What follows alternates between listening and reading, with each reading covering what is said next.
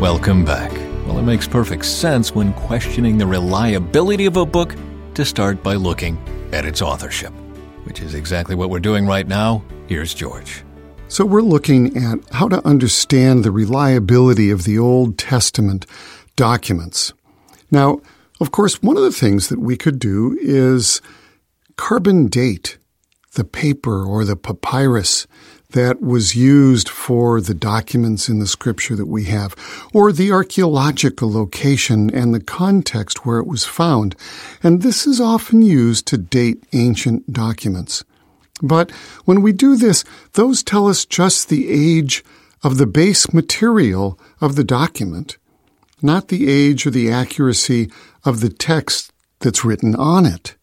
In other words, the words written on a piece of paper or a papyrus or on a stone for that matter, we can only determine the age of what it's written on. The text itself, what was written, could have come from a previous, much older document. Further, what we usually find is not the original document, it's a copy. In fact, we don't have any of the original documents of the New or the Old Testaments. So how can we be sure that the text in our copies is what the original documents actually contained? That's the puzzle.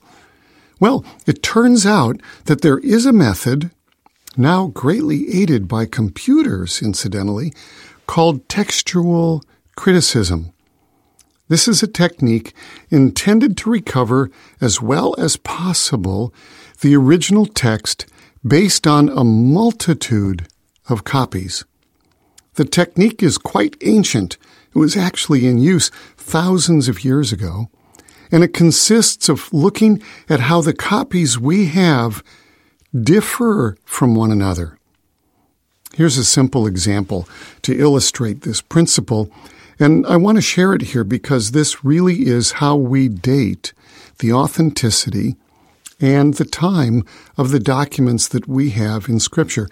Not the only technique, but it's one of the key techniques that's used by biblical historians. So imagine that you're in a classroom and a teacher writes a sentence on the board. And three students in this classroom copy it onto three pieces of paper. We go and we read each of the students' writings, the three separate pieces of paper. Student number one wrote down this sentence, copied it off of the board, and wrote down this sentence.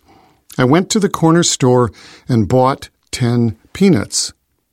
Student number two, the page says, I went to the general store and bought 10 pennies.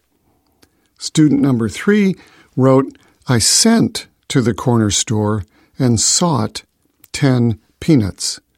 All of these are written down from the same sentence that a teacher wrote on the board. Each differs from the others. The teacher erases the board and leaves. We are given only the students' copies of what was once written there. Which one is the most likely to be accurate? I'll explain how we determine that in a minute, but let me repeat the three sentences and see if you can figure out how we would determine what it was the teacher had actually written there on the board. Here are what the three students wrote. I went to the corner and bought 10 peanuts. I went to the general store and bought 10 pennies. I sent to the corner store and sought 10 peanuts. Now, what did the teacher actually write? We don't have that any longer. What did you conclude? Well, the answer is number one, because that sentence is more likely, sensible, and logical. But also because in those places where sentence number two and sentence number three differ, parts of them are the same as sentence number one. So went corner, bought, and peanuts were probably in the original. But what if 30 other students were also present and we found their copies and all of them were written independently at the same time as the first three and every one of them reads, I sent to the corner store and bought 10 peanuts. A textual critic, that is, someone who examines the historical accuracy of copies of documents, would conclude that this last one is statistically more likely to be an accurate rendition of the original, what the teacher wrote on the board. Of course, all 30 additional students may have made the same scribal error, but that's highly unlikely. Rather, the odds are excellent that I sent to the corner store and bought 10 peanuts is the true original. The more copies you have that agree, the more likely it is that what you have is what was in the original. Now, there's a lot more to this analytical process than simply numbers of copies and the logic of the content and the words, but you get the general idea.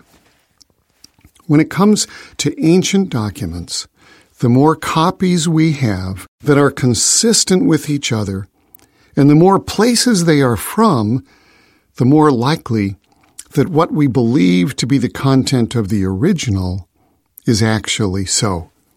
This is a widely accepted principle in the study of many ancient texts, not just Scripture.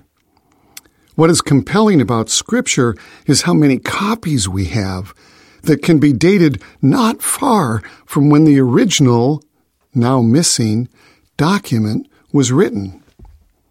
For non Scripture documents, we have a few copies, and they were made long after the original.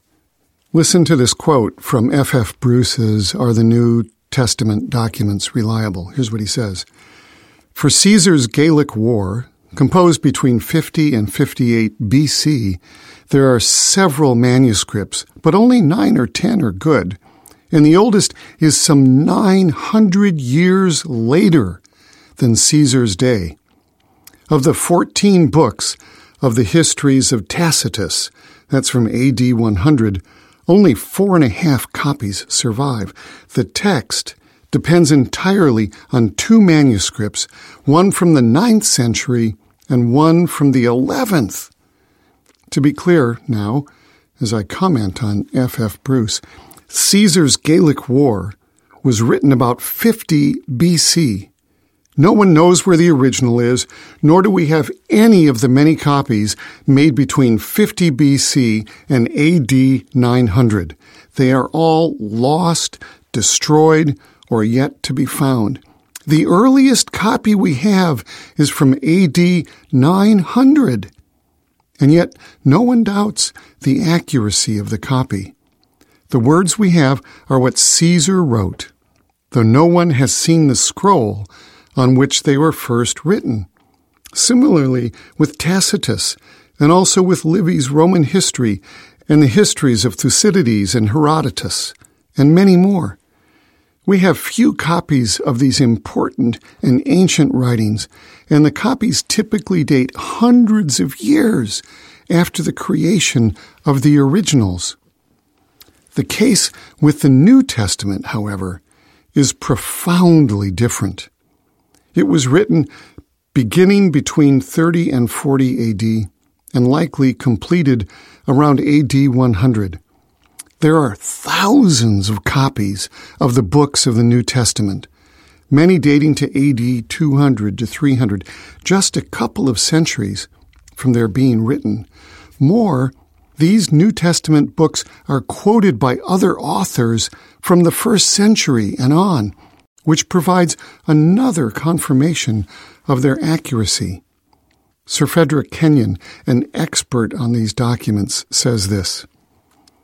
The interval then between the dates of the original composition of the earliest extant evidence becomes so small as to be in fact negligible, and the last foundation for any doubt that the scriptures have come down to us substantially as they were written has now been removed. Both the authenticity and the general integrity of the books of the New Testament may be regarded as finally established. That's the opinion not just of Christian theologians, but of secular historians who look at ancient texts. The vast numbers of manuscripts, all virtually identical in content, and all of the very early references to them by writers in the first through fifth centuries fundamentally make it impossible for the church to have rewritten the Bible to control people. Like it or not, what we have is what was written, with only tiny differences. Some might not agree with the content of the New Testament, but it is highly probable that what we read is what the authors wrote. Justinian and Theodora, who ruled in the 6th century AD, did not go in and take out references to reincarnation, nor did any of the other conspiracies to change the content ever happen. For one thing, too many people already had too many copies of all of the New Testament scriptures. And they weren't about to let the emperor and his wife, or anybody else, decide to take part of it out. They couldn't have gotten away from it. So that deals with the issue of whether what we have is what the authors wrote. We have lots of evidence. We'll come back and look at this in more depth next time. Thank you, George. As mentioned earlier today, we're in some challenging material right now, which is why we invite you to get your own copy of the book and follow along with us.